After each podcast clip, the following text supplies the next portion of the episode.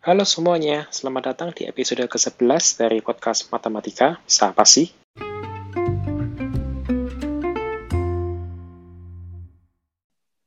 Pembicara saya yang satu ini adalah seorang uh, anak PhD di MIT yang dulu apa namanya namanya tuh pasti terkenal banget. Ini kancah permatematikaan Indonesia. Jadi dia adalah um, salah satu medalis IMO atau yang biasa disebut sebagai International Mathematical Olympiad. Dan um, sekarang dia sedang ambil PhD-nya di Operation Research um, Center di MIT. Nah, langsung saja kita sambut Francisca Susan. Halo Susan. Halo, apa kabar? Baik-baik. Gimana Susan kabarnya di sana? Lumayan, lumayan. Lagi weekend. Terus hmm. kayak the weather today was also so good. So, not bad. Nah, it's good to know. Dan baru aja apa namanya presidential election result juga keluar kan ya? Iya ya baru keluar, yeah. baru di announce gitu. Jadi kayak mm. ya people di Boston semuanya kayak seneng banget sih karena kan mm. Boston emang blue state kan, terus blue menang gitu. Mm. Oke. Okay. Um, nah mungkin Susan bisa kayak kenalin background singkat Susan gitu ke para penonton dengar sekalian. Boleh. Uh, aku Susan. Jadi aku sekarang lagi PhD tahun ketiga di MIT um, di Operations Research. Uh, sebelumnya aku S1 juga di MIT ngambil math sama computer science. Terus dapat minor gratis di ekonomi, but that's just okay. yeah. That's a lot of things. Um, yeah, but not really. I feel like uh, kayak tergantung kelas gitu kan. Kadang-kadang hmm. kayak ngambil kelas terus tiba-tiba udah penuhin suatu requirement terus bisa tinggal diklaim. Hmm. Sort of like that, ya. Yeah. Uh, hmm. ya, yeah. terus kayak I guess uh, sekarang research aku mostly di uh, data driven decision making. It's a very broad thing. Ya, ya, ya, ya. Nah, terus apa namanya? Kan berarti sekarang third year dan apa kalau di sana itu PhD kayaknya nggak ini ya, nggak apa empat tahun lebih dari empat tahun ya? Iya, uh, rata-rata lima tahun. Hmm, rata-rata lima tahun. Jadi sistem di sana itu ada di tahun pertama kalau nggak salah atau sama tahun kedua gitu. I think there will be apa namanya kayak semacam you have to take classes as well, but there will be qualifying exams. Did you have to yeah. do all that now that you're in the third year? Iya, yeah, I think most kayak PhD gitu kan ya di sini hmm. tahun pertama tuh ngambil kelas kayak kelas hmm. wajib atau kayak ada beberapa kelas wajib terus kayak beberapa kelas pilihan terus nanti kayak hmm. akhir tahun pertama kedua ada uh, dua exam ada qualifying hmm. itu lebih kayak ke teori sama ada kayak general exam yang kayak presentasi gitu hmm. Uh, so I did mine tuh kayak akhir tahun pertama akhir tahun pertama I did the theory one terus akhir hmm. tahun kedua I, I did the kayak presentasi and just kayak I guess uh, presentasi research doang gitu. Hmm. Oke. Okay. And Susan ini punya background kan apa namanya olimpiad ya, apa namanya dulu apa ikut competition gitu, kompetisi-kompetisi matematika, terus juga apa namanya dia dapat bronze medal di IMO tahun 2014 waktu itu kalau nggak salah di Cape Town ya. Di uh, South Africa bukan? Yeah, South yeah, Africa, yeah. yeah. Mm -hmm. uh, jadi mungkin apa mungkin kayak people like me are curious gitu ya. Apa namanya kayak mungkin pertama deh sebelum kita ngomong ke olimpiadnya sendiri kayak what is it about mathematics gitu yang that you find interesting enough to be your major? Kan ya yeah, yeah, of course you come from kayak that background dari S dari SD mungkin ya. Tapi yeah. in general mathematics itu kenapa sih? Why you like mathematics? Jadi dari SD itu emang suka matematik kan. Kayak hmm. dari dulu juga lomba-lomba. Hmm. uh, and I think kayak kayak itu kayak internal sama eksternal juga loh dari kecil kayak internal as in like I was kayak curious aja gitu kayak nyoba-nyoba problems terus mm. I think it's challenging and so on external juga karena waktu kecil juga I was not bad at it gitu loh kayak at competition like kayak menang-menang kan jadi kayak tambah senang jadi kayak tambah ikut lagi so mm. dan kayak waktu apply ke kuliah sebenarnya kan kayak kalau di sini kan aku di clear major itu tahun kedua kan undergrad. Jadi kayak tahun pertama tuh undecided gitu.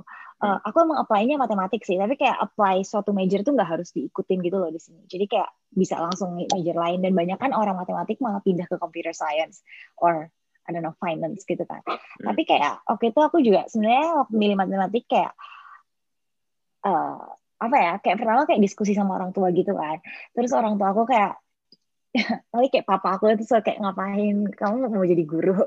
Uh, terus kayak ngapain gitu ntar jadi akhir-akhirnya jadi guru atau jadi profesor di sini profesor nggak dihargain terus kamu ntar jauh dari papa mama. Ini panjang banget lah. Tapi kayak kita ngerasa aja kayak uh, abis ngomong sama kayak senior senior aku juga kan terus kayak I feel like undergrad tuh aku harus ngerjain apa yang aku suka gitu loh. Kayak I feel like kayak kalau misalnya nantinya aku mau kerja kan I don't think kalau misalnya aku ngambil matematik, aku bakal kayak susah gitu loh dapat kerja misalnya di finance or ethical gitu. I tried to. Terus kayak um, jadi I guess solely based on what I like I just say kalau buat undergrad. Hmm.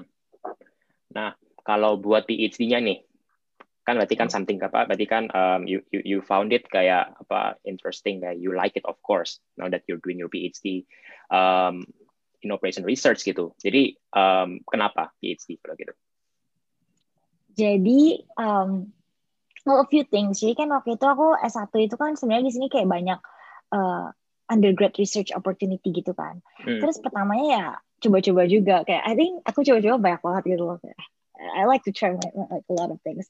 Jadi kan pertama coba-coba research, uh, terus sebenarnya aku pertama coba research tuh langsung kayak di uh, computer science gitu kayak machine learning lah atau research uh, NLP, uh, natural language processing kayak tapi aku suka gitu loh the process of kayak mulai dari formulasi pertanyaannya gitu formulasi kayak pertanyaan yang belum pernah dijawab sampai kayak the struggle of like I guess kayak trying to answer it and like sampai like uh, that aha moment of like finding something. So I like the hmm. research part of it kan. Also kayak di sisi lain aku juga ngerasa kayak aku belum belajar banyak gitu loh di S1 aku kayak ngerasanya kayak uh, aku ngambil banyak kelas yang kayak mungkin lebih general gitu tapi nggak banyak kayak yang mendalam gitu. And I feel like I just I don't learn I didn't learn enough gitu loh. Jadi kayak I definitely aku suka belajar pada dasarnya. Kayak aku suka kayak belajar lebih gitu. So hmm. there's also that. So I was also considering either a master or like a PhD basically I wanna do like grad school. Yeah. Hmm. dan berarti uh, so that was the grad school part yeah. Hmm dan kayak berarti apa is it apa safe to assume kalau misalnya perjuangannya Susan di Olimpiade itu waktu SD, SMP, SMA itu kayak play a big role di sekarang gitu. Um, I wouldn't, I don't know actually. I think it's very different. Kayaknya, uh, oh kita kan aku Olimpiade kan, kayak aku kayak SMA tuh kayak tiga tahun loh, kayak bener, -bener kayak setiap summer aku tuh nggak liburan, uh, mm. kayak pelatihan gitu kan. Mm -hmm. Terus um, it's not it's not that the maths are very different. Kayak misal kalau kita kayak kombinatorik gitu maths juga sebenarnya ada yang mirip-mirip juga. Kayak ada kayak teori bilangan tuh ada yang mirip-mirip juga. Tapi I feel like the type of like apa ya um, kayak if you perhati misalnya kayak perhatian gitu kan banyak anak yang dulunya kompetisi mat tuh kayak uh, yang nggak mau ke research gitu I feel like. Mm -hmm. because I think um, part of it is like in math competition gitu kan. Like I mean they're like a bunch of smart people. And then like also kayak mereka tuh juga udah kebiasaan gitu loh. Kayak misalnya ada problems terus kayak within kayak three or like six hours or just kayak within hours they can solve it gitu kan. Hmm. jadi kayak I, I I do think kayak the skill sets are like really different. Karena kan kayak waktu doing research or like PhD there are like some mental aspect of like not knowing kayak itu bisa solvable atau enggak or like even not knowing like kayak you don't know like the end of like the tunnel you know. Sometimes there's no light at the end of the tunnel jadi kayak harus lebih kayak tahan banting. So I do think like the skill set part uh, like non technical parts are like very different. Tapi uh, the technical parts kayak bener uh, iya sih mungkin nyiapin aku juga sih dari kayak at least kayak dasar matematikanya kayak lebih kuat gitu. Hmm. ini actually kamu menjawab pertanyaan yang tadi aku niatnya mau tanyain ya tentang apa namanya oh. perbedaan oh matematika olimpiad sama matematika yang research gitu. Karena nggak memang benar apa namanya kayak ada konsepsi apa there is a conception among us gitu kan. Kayak ya orang-orang yang dulunya olimpiade matematika itu biasanya nggak end up sebagai apa researcher atau di akademia and vice versa. Biasanya orang yang nggak um, ikut terlalu involved di olimpiade itu bisa apa namanya ada yang kayak bisa juga apa um, suka gitu sama research gitu. Tapi kan you seem to divide kayak divide both apa kayak you you are you were good kayak you you you you represented Indonesia gitu kan di di IMO dan sekarang PhD gitu loh. Jadi kayak dua-duanya gitu. Kalau aku boleh tanya, kamu lebih suka yang mana? Yang tipe-tipe Olimpiad itu atau yang research? Uh, lebih suka dari segi apanya ya tergantung kan kayak hmm. soalnya research itu kan benar up and down kan jadi kalau lebih up itu kayak senang banget gitu kalau misalnya habis ketemu sesuatu kayak nulis hmm. terus kayak it's like good day gitu ya of course kayak research kayak lebih nyenengin. Tapi kadang-kadang kalau misalnya lagi buntu udah nggak tahu aduh kayak udah kayak semua udah dicoba terus nyoba model lain juga nggak bisa ya lebih mending hmm. olimpiade gitu loh. Kayak seenggaknya olimpiade waktu nggak bisa soal ya udahlah kayak move on gitu. But hmm. kayak in research it seems like it's it's not like you can just like oh I don't wanna move I wanna move on completely. Itu kayak susah gitu kan ya. Iya iya benar. tergantung dan memang apa namanya itu kayaknya semua orang ngerasain ya kalau yang research itu yang hmm. pas um, jadi kan kalau aku sendiri sih ng ngalaminnya gitu ya. Jadi um, apa ya jarang banget sih yang namanya hari-hari yang bahagia kayak gitu ya. Yang kayak kita nemu sesuatu kita itu bisa senang banget gitu kayak on cloud nine gitu. Tapi most of the days kan memang kita stuck gitu kan.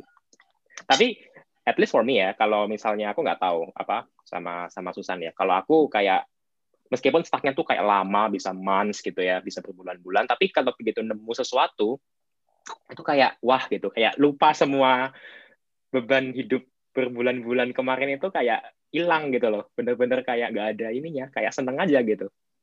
Ya yeah. so I think that's iya iya yeah, yeah. kayak I think that's the joy kayak kayak apa research tuh kayak gitu. Ya yeah, maybe maybe kayak ya yeah, I can relate sih San. Kayak yang tadi kamu bilang gitu. Iya iya Nah, mungkin karena apa? Oke, okay, kan tadi kita ngomongin research ya. Um, aku pengen tahu deh, kan tadi kamu ngomongin kayak research kamu di operation research itu. Mungkin pertanyaan pertamaku ya, to what extent sih do you think operation research is mathematics gitu? Hmm, I feel like kayak ini kayak susah bingung gitu jawabnya soalnya kayak I know that kayak semua hal yang aku do yang aku lakuin di operations research dan hmm. hampir semua hal yang kayak mungkin kayak semua teman-teman angkatan aku juga ngerjain gitu semuanya itu hmm. matematik statistik sama algoritma gitu hmm. jadi kayak lebih kayak applied dan discrete aja gitu loh karena kan we're dealing kayak sama real life problem kan dan kayak hmm. biasa tuh real life problem tuh kebanyakan hal kan kayak discrete gitu loh nggak mungkin hmm. kayak ya yeah. um, yeah so I would like most of it probably 90% 90% math yeah. hmm. dan memang apa namanya biasanya kalau pengalamanku yang discrete lebih susah daripada yang yang continue nggak tahu deh. Soalnya masalah-masalah yang continue kan biasanya kan kayak idealism gitu kayak memang dibikin apa ya dibikin ada karena supaya bikin lebih gampang gitu kan. Tapi biasanya yang discrete I don't know maybe I'm wrong gitu. Tapi I found out kayak yang discrete itu lebih susah daripada yang continue gitu You agree nggak? Iya kadang-kadang gitu. Iya. Yeah. Atau enggak kayak di screen ntar dikontinuin dulu, terus dibalikin hmm, lagi. Iya. Yeah, gitu kan. Terus yeah, optimalisasinya yeah. di start continue ya. Mm -hmm. True. Yeah. Kalau kayak gitu mungkin apa ya? Mungkin bisa kayak jelasin secara singkat nggak sih San kayak um, research kamu tuh kayak apa? Dengan bahasa oh. yang mungkin um, apa general as general as possible apa as general as possible. Layman ya, ya. Yeah. Uh, pertama dong PhD tuh pas aku pertama PhD ngejelasin research topik pakai bahasa layman tuh aku parah banget kayak hmm, aku kayak bisa kayak terus terus bingung. Oke okay, jadi kayak uh, basically aku tuh um, bikin online learning algoritma online learning. Jadi kayak online learning tuh apa? Online learning itu uh, kalau misalnya jadi gini um, I guess I would start with kayak examples gitu ya. Jadi hmm. kayak uh, kalau misalnya kita ke Amazon kan misalnya atau kayak ke Google lagi nge-search sesuatu ntar kayak mereka ngebalikin uh, kayak a list of uh, search results gitu atau enggak kayak a list kayak produk gitu kan sesuai hmm. dengan yang di search. Nah, gimana caranya uh, Amazon itu atau Google itu ngerank uh, hasilnya supaya konsumen atau kayak user tuh lebih mungkin ngeklik atau kayak lebih puas dengan hasilnya. Hmm. Uh, atau in terms of uh, mungkin Amazon nggak ngambil percentage tapi kalau misalnya ada platform yang ngambil percentage in terms of gimana cara mereka uh, ngeranking dan ngesusunnya uh, supaya mereka dapat revenue apa sih kayak ya revenue sebanyak banyaknya. Hmm. Jadi um, nah masalah yang mereka hadapin tuh kayak mereka kan nggak punya kan parameter-parameter atau nggak mereka nggak punya atribut-atribut user kadang kalau usernya baru karena kan semua orang pasti kayak semua orang bisa ke Google semua orang bisa ke Amazon kan hmm. jadi kayak um, kalau mereka nggak punya uh, atribut user gitu mereka harus kayak sambil belajar atribut user sambil nampilin juga terus kayak mereka kayak I guess trial and error gitu kayak sebagian hmm. besar mereka kayak coba-coba gitu random terus ntar lama-lama belajar terus kayak makin lama ini kan kayak I guess ini prinsip machine learning juga kan kayak hmm. makin lama belajar ya makin bagus juga mesinnya in terms yep. of kayak memuaskan hasil maksudnya kayak ngok lebih optimize gitu lah hmm. Hmm. jadi uh, research aku tuh tentang gimana caranya uh, bikin framework yang general atau yang kayak uh, ya yang general buat uh, combinatorial algorithm itu um, buat belajar parameter ini dan makin optimize sambil kayak mesti sambil belajar makin optimize gitu. Hmm, hmm, hmm, hmm, hmm. So far, berarti kan kombinatorik ya, berarti kayak memang kayak apa namanya, um, dulu juga kamu kayaknya kombinatorik ya ininya, apa namanya, pas di IMO gitu, pas di Olympiad Type Match itu, enggak? Enggak, aku oh, uh, geometri bahkan kayak aku oh, tuh geometri. suka, suka banget kombinatorik. Bukan gak suka sih, kayak aku pusing banget kombinatorik. Hmm. Hmm. Tapi sekarang kombinatorik. Iya, mostly kombinatorik. Hmm. hmm. Sekarang punya kalau apa mungkin agak ini sedikit ya apa out of topic sedikit dari nanti aku balik lagi ke research. Um, kamu sekarang bisa apa ya kayak merasa nggak sih kayak punya kombinat melihat kombinatorik itu dari sudut pandang yang lain gitu sekarang dengan kamu kerjanya kan kombinatorik kan most of the times gitu dibandingin kombinatorik dulu waktu zaman zaman IMO gitu misalnya Iya sih kayak aku kan bener-bener kayak I think one thing that I learned kayak tentang myself tuh kayak aku suka uh, maksudnya I care about applications gitu I'm very hmm. applications driven hmm. jadi kayak kalau misalnya itu kayak kalau dulu kan ya soal-soal kombinatoriknya kayak bener-bener kayak dadu atau mm. kayak orang gilirannya kayak bener-bener kayak ini kenapa gitu mm. ini kayak out of nowhere terus kayak random banget gitu kan tapi kayak mm. kayak kalau misalnya nowadays kan kayak seenggaknya aku tahu kayak motivasinya kenapa sih kayak ini soalnya ditanyain gitu loh and mm. it really helps gitu loh in terms of at least motivating me to like actually like figure out something so, there's that mm. oke okay. Jadi karena dulu soalnya tuh kombinatorik itu aneh gitu ya, nggak ada kayak asalnya dari mana, motivasinya apa. Kalau sekarang ada motivasinya gitu. Jadi paling nggak ada ininya lah, ada apa boosternya gitu ya. Jadi kayak hmm. belajar. Hmm, oke. Okay. Dan apa namanya? Um, so far um, PhD kamu itu berarti udah apa tadi kan kamu berarti first year itu nggak ini ya nggak belum mulai kan atau udah mulai belum kan ya research. Jadi itu di sini uh, first year udah harus uh, jadi sebelum first year udah harus memilih uh, advisor gitu. Jadi sebenarnya hmm. udah mulai. Oh, hmm. udah mulai. Oke. Okay. Jadi benar udah tiga tahun berarti. Tapi jujur first year aku tuh kayak aku kan aku ganti aku ganti advisor gitu kan. Kayak hmm. tahun kedua ganti advice kayak pembimbing gitu. Hmm. Karena um, karena karena kita milihnya tuh sebelum masuk programnya dan itu kayak bingung banget kita maksudnya bahkan nggak tahu gitu profesor-profesornya jadi tahun kedua banyak yang nge-switch kan. Nah, hmm. ini tergantung gitu loh kalau switchnya itu masih kayak related, ntar bisa hmm. kepake researchnya. Kalau misalnya terlalu beda kan kayak topiknya jadi nggak bisa dipakai misalnya untuk thesis nantinya gitu. Hmm. hmm, hmm, hmm. Itu. Berarti kamu bener-bener apa kayak mulai research yang sekarang ini tuh udah berapa tahun? Uh, ini tahun kedua berarti, soalnya kan aku mulai tahun lalu. Tahun lalu. Dua, hmm. Satu tahun setengah berarti, satu tahun setengah. Oke. Okay. Dan um, apa ya? Aku jadi penasaran sih jadi gara-gara kamu ngomongin apa namanya tadi sistemnya di MIT kayak um, kayak apa ya? How, how what is it like sih gitu? What it what is it like studying at MIT gitu? Terus kayak well kan kalau buat orang-orang in general kan wow MIT gitu kan kayak keren banget gitu bisa kayak wow masuk MIT terus kan PhD lagi di MIT gitu kayak kayak gimana ya kayak what do your friends think gitu atau maybe your your family gitu apa what what do they think about you being admitted to MIT sekarang bahkan PhD gitu that's so true gitu loh. Kayaknya MIT uh, waktu pertama masuk aku juga kaget banget sih. Kayak I think I felt hmm. like kayak aku ngerasa so lucky gitu loh kayak, kayak that I got it in the first place. Terus hmm. uh, kalau dari teman-teman sama kayak my parents, kayaknya mereka selalu mikirin yang kayak nerds, terus kayak like hmm. studying all the time, always like um, always doing crazy things. okay, this is karena kayak kalau misalnya di Marvel movies ya, kayak I don't know why they like to like use like MIT scientists like that do crazy oh. things gitu loh. Mm. And I feel like my parents tuh kayak dari situ jadi kepengaruh gitu loh. And they always think kayak MIT tuh selalu working on random crazy things. Mm. But um, kalau di sini ya sendiri, kayak itu beda-beda sih. Kayak waktu undergrad pertama aku kayak uh, of course kayak pertama ke sini aku I was really intimidated gitu loh karena kan kayak um, well ngomong bahasa Inggris aja aku itu masih belepotan kan. Terus ngerti juga enggak kayak cari teman susah. Terus pelajaran juga um, kayak college juga beda banget kan sama high school. Kayak everything you can you can literally like kayak milih sendiri gitu loh kelasnya. Hmm. jadi kayak it can be as hard or as easy as it can. So basically my first year I was just kayak pusing gitu. I was hmm. uh, very intimidated. Terus kayak lama-lama I feel like MIT um, I felt really lucky and very blessed too. So kayak kayak jadi kan kayak I met a lot of people yang kayak uh, bener-bener passionate gitu loh, bener-bener hmm. curious. I think waktu kayak I think kayak di uh, tahun kedua aku kali ya. Uh, uh, that was my first time gitu loh.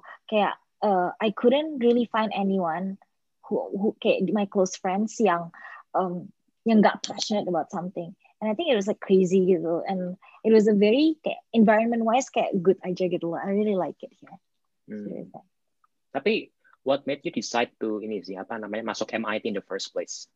Hmm, waktu S1 ya. Hmm. um, kenapa ya? Waktu itu aku sebenarnya aku tahu aku nggak mau di Singapura. Soalnya kan katanya di Singapura itu stres gitu kan kayak kompetitif hmm. gitu.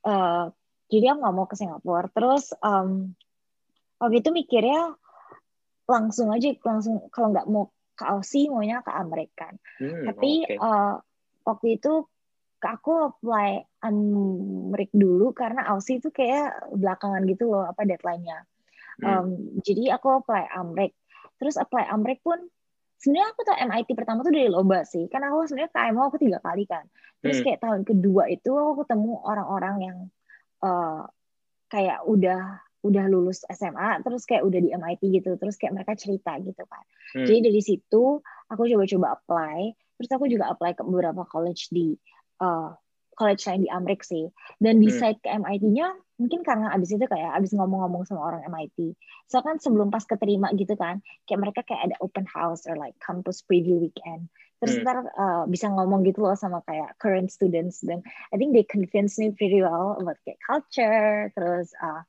uh, apa challenging uh, classes gitu-gitu semua. Dan kalau, betah di MIT sampai PhD-nya di MIT juga ya? Nah kalau misalnya PhD itu sebenarnya um, itu sih kayak I feel like that was uh, I was not kayak aku nggak ngeplan itu sih sebenarnya PhD. Soalnya kan sebenarnya kayak uh, aku tuh dulu galau banget PhD itu mau computer science atau mau hmm. operations research gitu.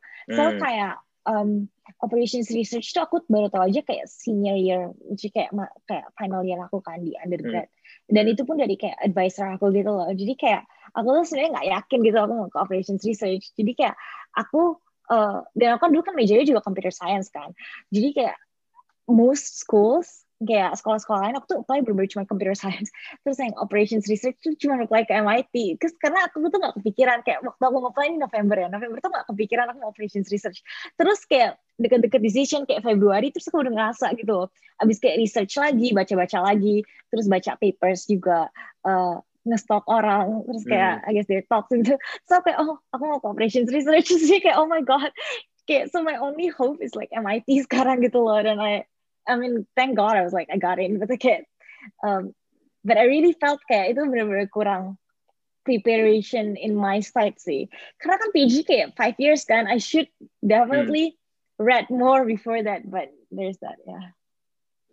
Ya, tapi kadang yang kayak gitu-gitu yang fun gitu loh, yang apa uh, ternyata bisa kayak your decision, your apa ya future in maths gitu ya, kayak operation research itu ternyata bukan sesuatu yang very well planned gitu loh. Dan ternyata sometimes ya it's fun gitu loh. Kayak ya yeah. you know ya kan ya kan? Ya. Yeah. ya dan um, I think kayak apa ya advisor itu penting sih. Maksudnya peran-peran advisor itu penting. Karena yang kayak ngasih tahu kita options gitu pas apa undergrad mau apa ada open possibility ini itu ini itu gitu kan. Kayak kita kan kadang nggak bisa tahu juga kan apa namanya ada apa aja kita kita taunya computer science ternyata ada lagi gitu. Um, yang lain gitu. Jadi ya itu penting sih. Tapi memang waktu kamu um, apa namanya undergrad itu juga ada semacam honors gitu ya? Kayak punya advisor gitu-gitu juga. Oh, itu kayak lebih ke akademik, eh, bukan akademik, ya akademik advisor gitu. Jadi kayak yang uh, buat mastiin aja gitu on track buat lulus, hmm. terus kayak ngambil kelas yang harus oh. diambil, okay, gitu, okay. sih. Lebih ke mental health juga, make, make sure hmm. kayak you're okay and everything gitu. Oh iya ya, itu kalau di Indonesia tuh kayak apa sih dosen wali gitu ya, kayak yang hmm. dari dari awal kita masuk kayak kita di assign sama dia gitu buat hmm. kayak yang make sure kita tuh apa duel gitu. Iya yeah. Yeah. Nah, aku jadi kepikiran di sana apa namanya um, ini agak apa unrelated lagi ya tentang competition pas apa ya pas undergrad kayak competitions gitu kan. Kalau di sana kan ada putnam gitu-gitu ya. I think you apa namanya participated in putnam as well. Yeah, I got honorable mention my last year. Mm, mm. Putnam di sana tapi banyak ya kayak yang kayak gitu model-model kompetisi buat undergrad students. Soalnya di sini ya di Australia itu kayak nggak terlalu banyak gitu, nggak nggak bahkan nggak terlalu apa ya kayak ditekankan kayak apa ya kan nggak Putnam kan heboh kan kayak punya nama gitu kayak keren gitu bisa masuk Putnam bisa menang gitu. Tapi kalau di sini tuh sebenarnya hmm, nggak di Australia itu kayak nggak terlalu gimana banget gitu loh hebohnya. Kalau di sana tuh banyak nggak sih alasan kayak selain kayak kompetisi-kompetisi yang namanya memang bagus kayak Putnam gitu, yang kayak memang buat undergrad students in maths gitu? Sebenarnya tuh kalau nggak yang research related gitu sebenarnya hmm. nggak kayak jarang banget Putnam hmm. pun nggak di sebenarnya Putnam juga pun nggak dipromosiin gitu loh kayak hmm. misalnya kayak hack hack kayak apa sih namanya kayak computer science gitu kan sering punya hack competitions gitu kan kayak hmm. hacking hack MIT hack Stanford uh dan hmm. hacking competition tuh bener-bener promosinya kayak bener-bener ke semua dorm semua mailing list kan nah hmm. ini Putnam tuh kayak tipe-tipe yang kayak if you know you know jadi kayak kalau misalnya hmm. lu tahu boleh daftar tapi kalau nggak tahu pun kayak I just can't imagine gimana cara mereka bisa tahu orang kayak kayak nggak pernah dengar Putnam gitu loh. Most of my hmm. friends juga nggak pernah dengar Putnam.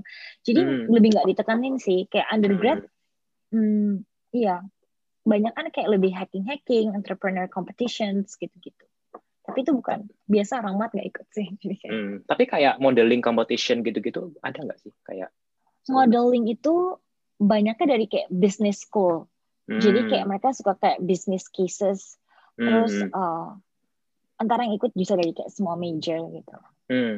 Hmm.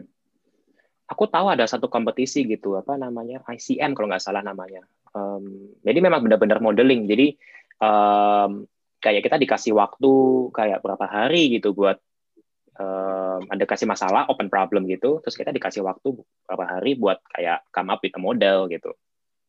Oh ini yang yeah. by ACM ya? Iya iya iya I think so. I think ICM ICM MCM yeah. gitu.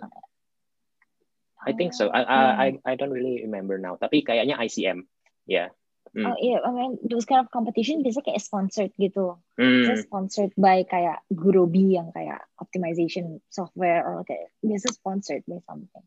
Mm. And it's also kayak part partially buat recruiting juga gitu-gitu sih. Tapi kamu dulu kayak kayak hackathon gitu-gitu ikut enggak? Competition uh, competition yang computer science flavored gitu. Iya sih, dulu aku juga sering ikut uh, hackathon itu juga kayak sebenarnya itu kayak lebih kayak keseru-seruan sama teman gitu gak sih? Hmm. So kayak hackathon tuh seru banget kalau misalnya kayak apalagi kayak punya tim yang dekat terus punya ide dan you just hmm. like, launch the idea gitu. Hmm. Hmm. Hmm. Ya aku pernah ikut sih, bukan nggak um, sampai senior year. I think I only did it like twice waktu sophomore, kayak tahun kedua yang masih kayak agak santai gitu. Oh hmm. sibuk pusing ya. Tapi sekarang kayak um, kalau misalnya di PhD gitu nggak banyak ya apa namanya memang di sana juga nggak nggak ada kan ya model-model kayak competition gitu-gitu yang memang buat postgrad students gitu. I don't think uh, there. Enggak sih, paling kayak apa sih kayak conference kan ada kayak conference, best yeah. or something mm -hmm. something gitu kan. But uh, that's not even like I mean competition itu kayak kalau yeah. paper udah jadi terus cuma kayak mm -hmm. dinominate gitu kan ya. Mm -hmm. Ya, yeah, paling competitionnya kayak gitu ya kayak best student talk gitu-gitu. Hmm. Ya, ya sih apa namanya beda dan um, kalau misalnya pas ris kalau research itu I don't know kayak do you think apa ya kayak most of the time itu you spend your time kayak doing research gitu kayak keseharian Susan tuh kayak gimana sih? Uh, jadi itu tergantung bulannya, tergantung bulannya gitu. Jadi kayak kalau misalnya mau deket-deket submit journal ya, I like literally every day I was just writing terus sama kayak ngebenerin, nge-revisions sama nge-review. I guess hmm. kayak a little bit kayak benerin mathnya. Tapi hmm. kayak hmm. itu cuman paling setengah bulan dalam kayak satu tahun atau nggak satu bulan gitu lah. Sisanya mesti kayak research sih, research atau kayak running experiments gitu. Uh, Sebenarnya eksperimennya tuh bukan karena eh, sometimes kayak I derive some inspiration dari kayak experiments, so I did that. Uh, but yeah, I would say so. And like partially juga ada teaching gitu kan, ada TA kadang-kadang. Hmm, Terus uh, tergantung semesternya. Tapi di sana ada kewajiban untuk kayak publish um, papers berapa buah gitu untuk lulus gitu nggak atau memang ini pengen jadi aja gitu? Oh, jadi tuh aku rata-ratanya tuh kayak tiga paper buat uh, baru jadi satu thesis gitu. Hmm. Uh, I mean tiga first author gitu kan atau enggak hmm. tiga yang kayak country ya uh, tiga papers tapi uh, nggak ada kayak hard requirements ya juga.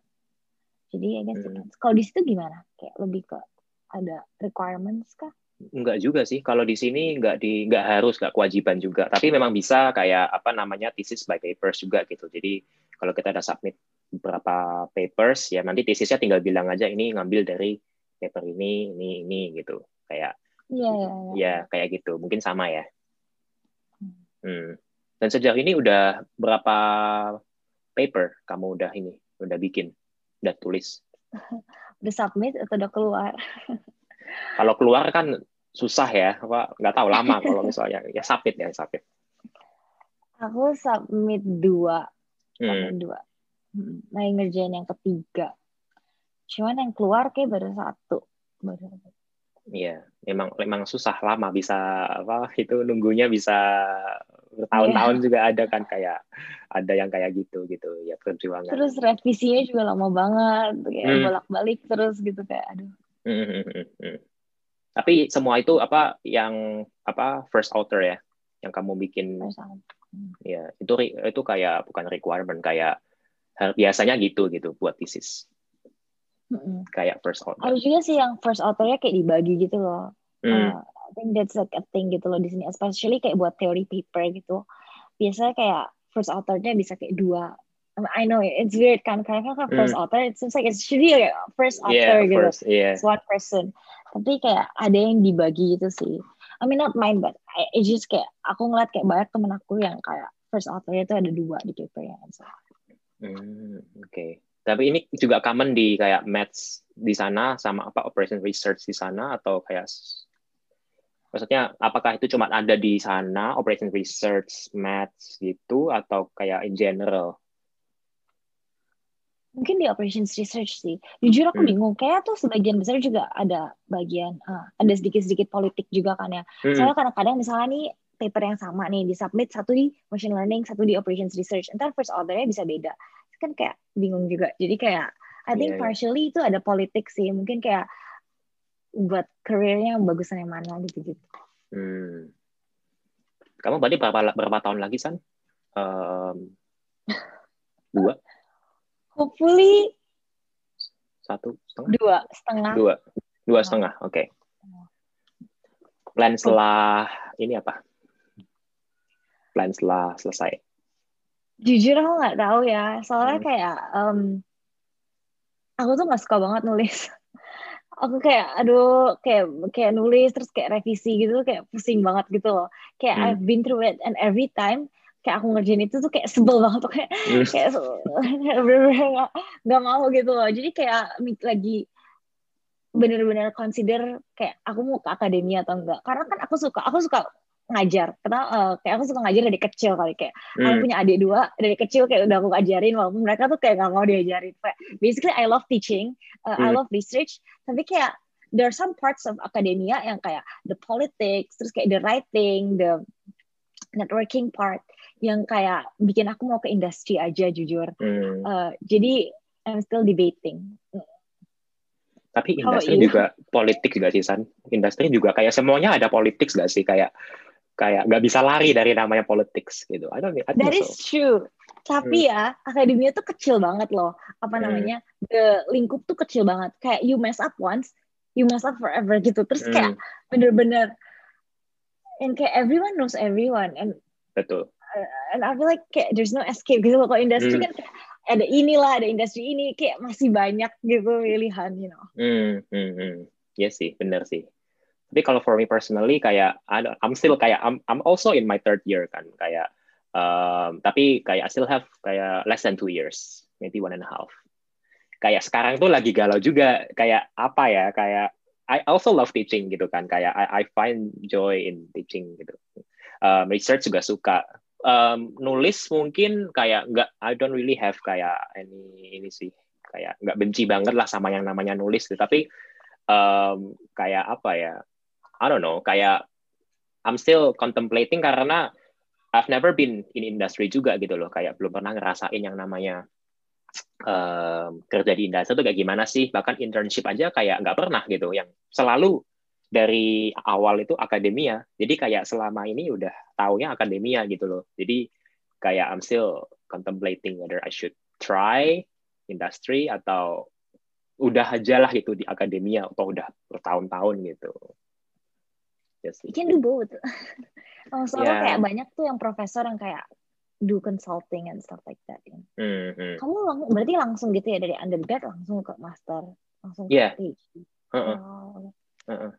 Undergrad, iya nggak ada. Ya mungkin dari undergrad ke master tuh kayak ada kayak enam setengah tahun lah gitu ya. Kalau aku ya. Kayak teaching juga itu kayak apa namanya ambil TA ship gitu.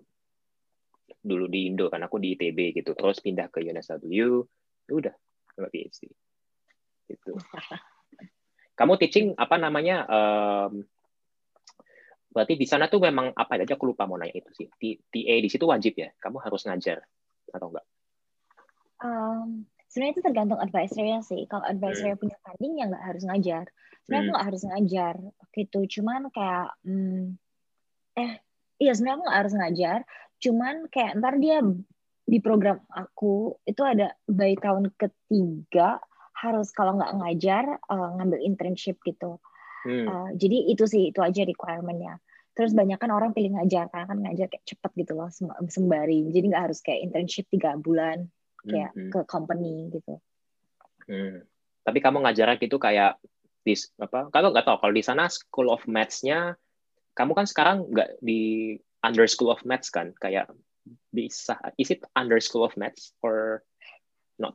Iya, jadi sebenarnya tuh program aku tuh kayak ntar dia mau mau bikin kayak school baru gitu loh namanya hmm. uh, School of Computing kan.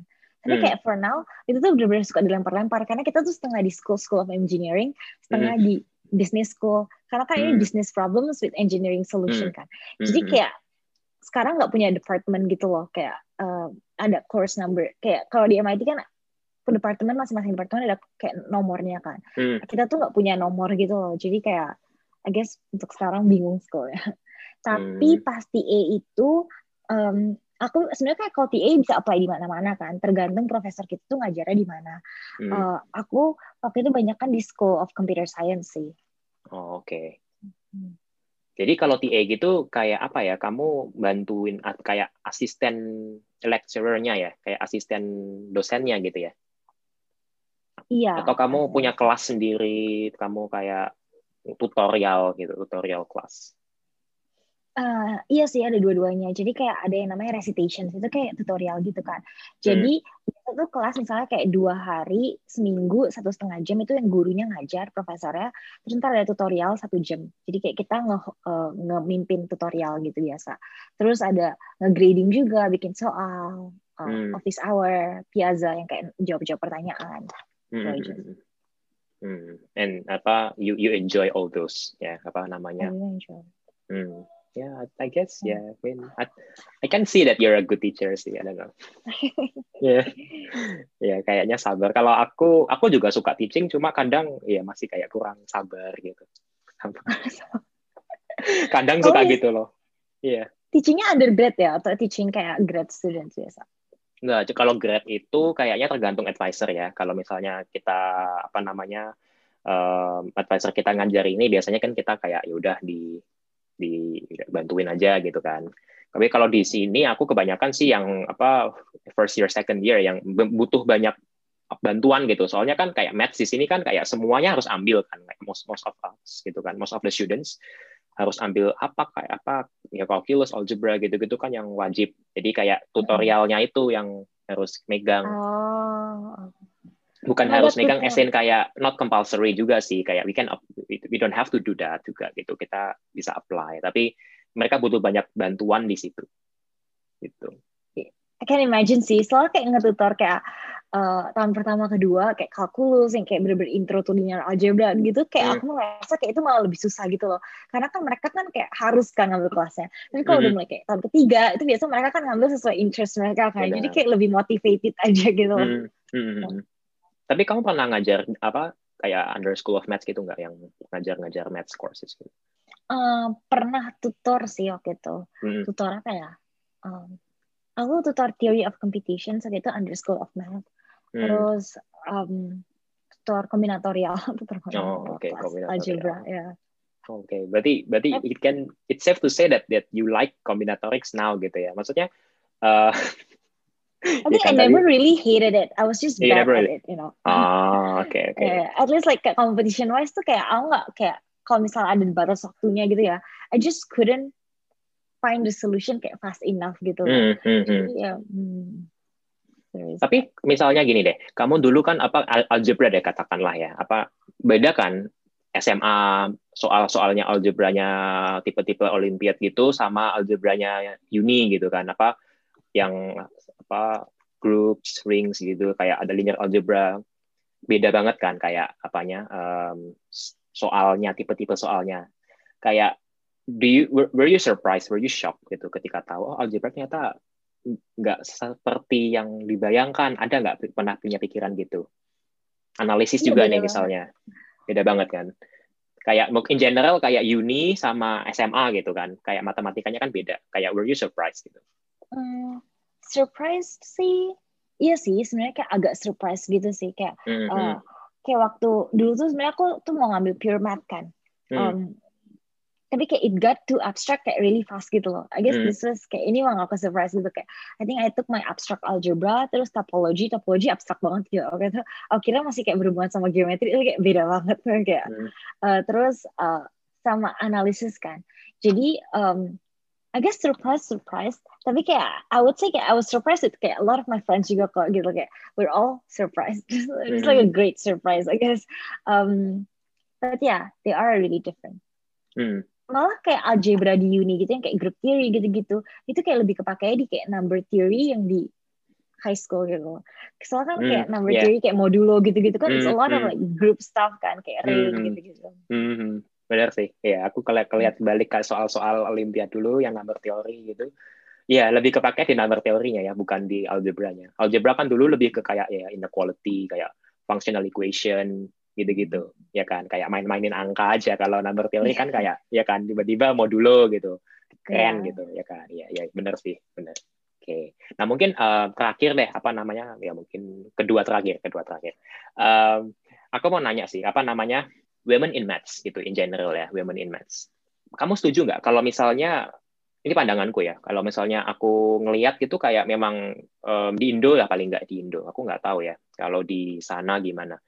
Pandanganku itu kayak masih gapnya tuh masih kayak jauh gitu loh apa women sama men sama female sama males yang ngambil maths gitu. Kayak nyari narasumber buat podcast aja yang females itu aku tuh susah setengah mati loh ya itu itu kayak apa namanya ya salah satu contohnya lah. Tapi kayak kan kamu juga misalnya um, dulu Olimpiad itu kan kayak banyak banget kan dominated by kayak males gitu. Kamu female terus kamu kayak apa bisa IMO gitu. Memang gitu apa memang kamu rasa seperti itukah atau memang kebetulan aja gitu?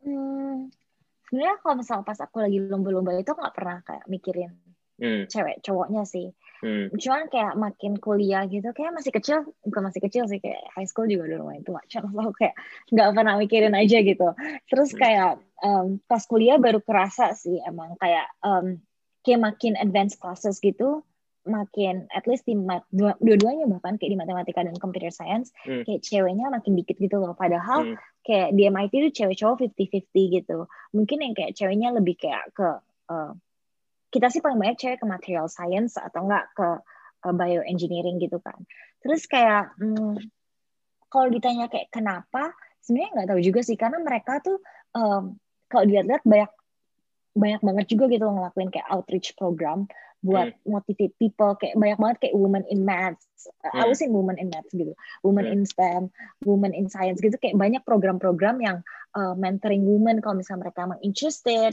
um, bahkan kayak mungkin kayak lebih bantuin juga, terus kayak uh, helping women um, finding their career path atau kayak uh, finding their passion and so on. Sebenarnya jujur aku juga bingung sih kenapa kayak lebih dikit aja gitu cewek kayak hmm. yang ke sini. Cuman ya gitulah. Hmm, tapi di sana juga kayak gitu ya apa namanya um, trennya kayak mirip-mirip gitu ya.